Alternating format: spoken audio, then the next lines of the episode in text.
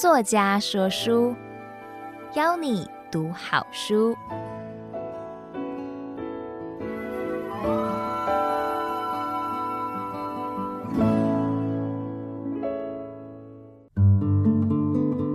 你好，欢迎收听由爱播听书 FM 制作的书斋音频。作家说书，我是陈优华。我这次要和你分享的是我和李文如的共同著作《一百二十公分的爱》。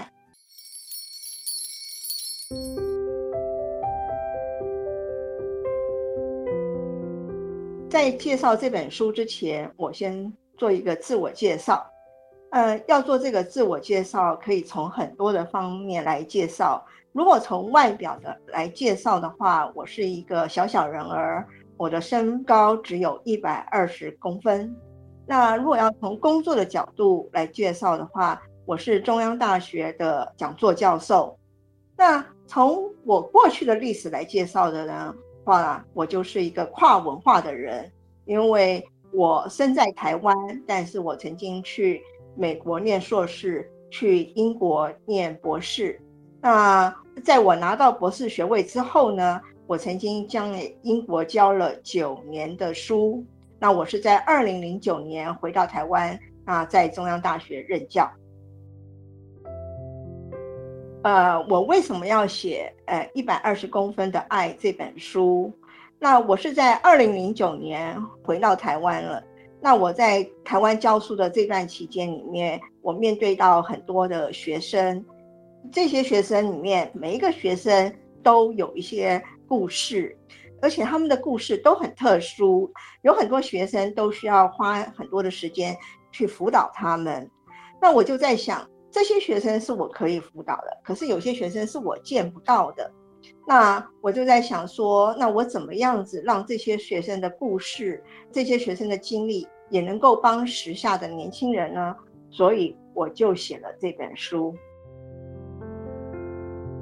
这本书包括两个部分，第一个部分是，请不要放弃自己，放弃才是真的输了。那这是第一个部分。第二个部分是，得不到家庭的支持，让自己先好起来。那第一个部分是描写的是我学生的故事。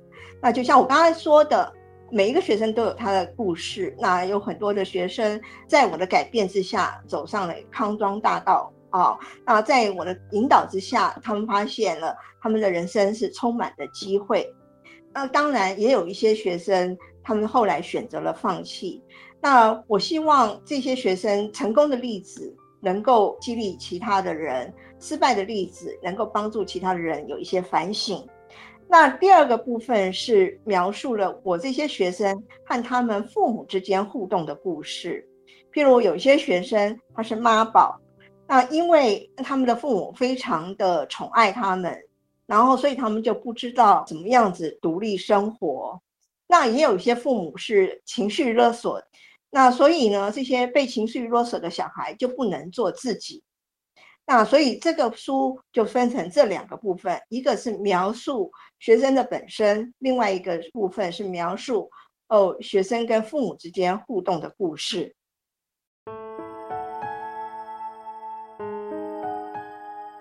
接下来，我想跟你们分享啊，我在写这本书的心路历程。那这本书其实是我和我学姐，呃，李文如小姐一起完成的。那因为在写这本书的过程，那我跟她的关系就更近了。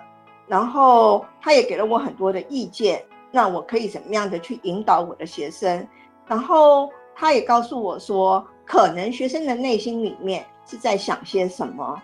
所以，在这个写书的过程里面，让我对我自己有了一个比较深的反思，然后也帮助我的教书生涯能跨越到另外一个境界。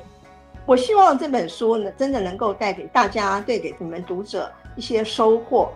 那就像中国有句古话：“见贤思齐，见不贤内自省。”那我希望这本书能够帮助年轻人跟他的父母。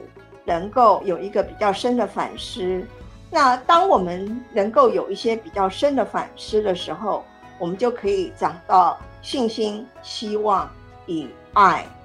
信心、希望与爱，这是上帝给我们的一个恩赐。我想，我们每一个人都可以去找寻这样子的东西，让我们的生命有更多的色彩。那在阅读这本书的时候，读者你们，你可能会想，那我到底要用什么样的方式阅读呢？什么样的顺序的呢？其实这本书没有一个特定的顺序需要去阅读，读者都可以用非线性的方式去阅读这本书。譬如说，如果你是父母的话，你可以直接到第二个部分；那如果你是学生的话，如果你是年轻人的话，那你可以阅读第一个部分。那另外呢，在这本书当的开头有一个描述我的成长的经历，这样子。那这个我的成长的经历，其实是我第一本书一百二十公分有气的一个浓缩版。那所以其实并没有任何的一个顺序来讲，说你一定要按照什么样的顺序阅读。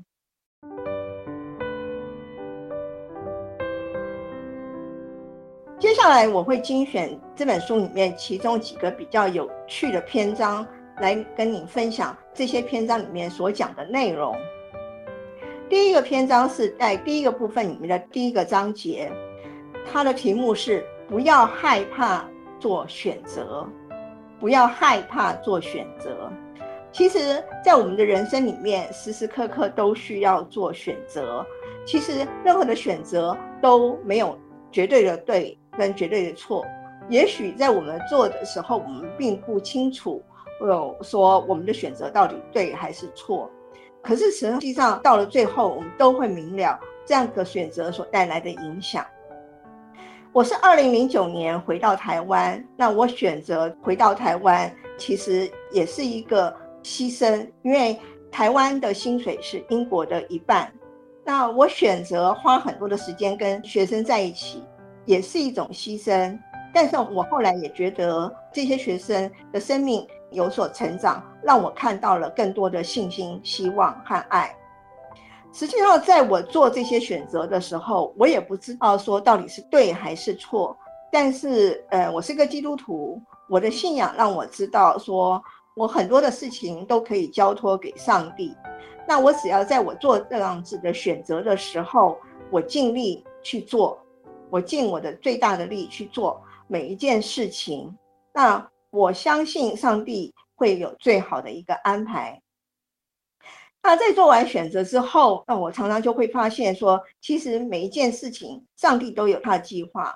所以，也许在我们走在我们选择的道路上的时候，我们是模模糊糊，但是当我们走到那件事情的尾声的时候，我们会清清楚楚。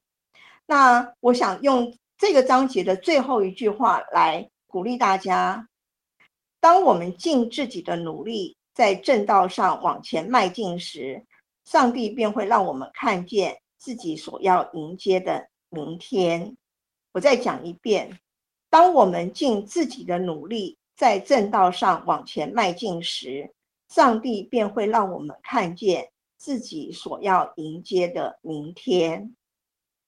这是。第一个部分的第一个章节，那接下来我要分享的是第一个部分的第二个章节，就是机会是留给准备好的人。机会是留给准备好的人。那其实这句话的另外一个意思，就是中国人常说的一句话：“天助自助者，天助自助者。”嗯，当我在念大学的时候，我大学念的是辅仁大学图书馆学系。在我大三的时候呢，有一门科目的老原来教授的老师出国了，那后来就呃来了一个新老师来教我们这一届。那这个新老师刚从国外回来，所以他叫我们做了一个新的作业，是以前人都没有做过的作业。那这个作业叫做图书资源示意图。那在很多的时候，我们在做作业的时候，我们都觉得我们可以问学长姐。但是这个作业，呃，我们没有办法问学长姐，因为没有人做过。那所以我们大家都觉得这个作业很困难。那我花了很多的时间来做这个作业，那甚至我有次做到天亮。我希望能够让这个作业能够尽力的完美。然后最后我在这个作业里面，我得到了很高的分数，我到现在还都还记得是九十六分。到大学毕业以后，我到美国去玛丽兰大学念硕士。当我快要毕业的时候，我记得那是我毕业是六月，但是我三月的时候收到我们这个老师的来信。这个老师是在那时候是在立法院做图书资料室的主任，那他就邀请我回来跟他一起工作。在当时，他就用了青辅会海外学人的归国的制度，让我回来到立法院电脑中心担任系统分析师的工作。那我后来就有问我们老师说，为什么你要邀请我回来在立法院工作呢？那他就告诉我说，因为你的图书资源示意图这个作业，你做得非常好，非常认真。哦，我才明白了，就是因为我把这个作业做得非常的认真，所以我们老师看到了我的能力。换句话说，我就是抓住了这个机会去显示我自己。嗯，当我抓住了机会去显示自我自己的时候，别人也就看到了我的能力，所以我才会有。在立法院工作的机会，所以机会是留给准备好的人。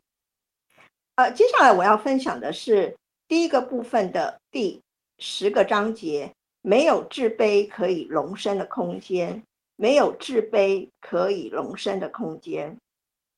嗯、我是一个小小人儿，呃，我的身高只有一百二十公分，但是我从来不自卑，因为在。我周遭的人都让我看到了信心、希望跟爱。当我知道我的这个身心障碍的这个障碍不可能被修复，我永远都是一百二十公分的时候，我当然会很很失望、很沮丧。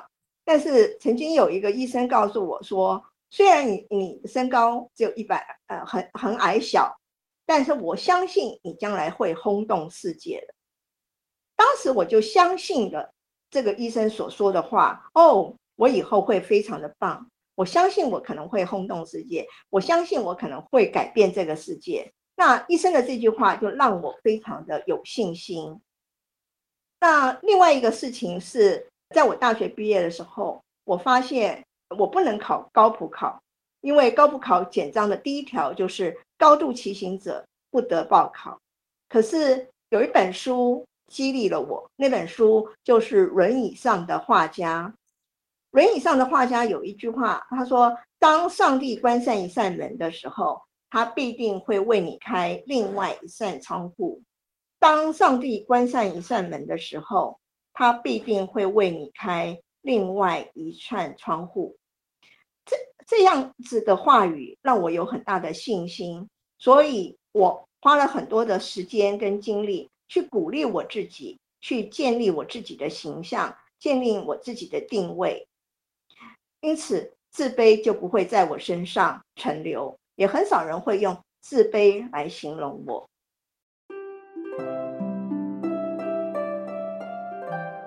第四个我要跟大家分享的章节是第一个部分的第十五个章节：不要让快速变成致命伤。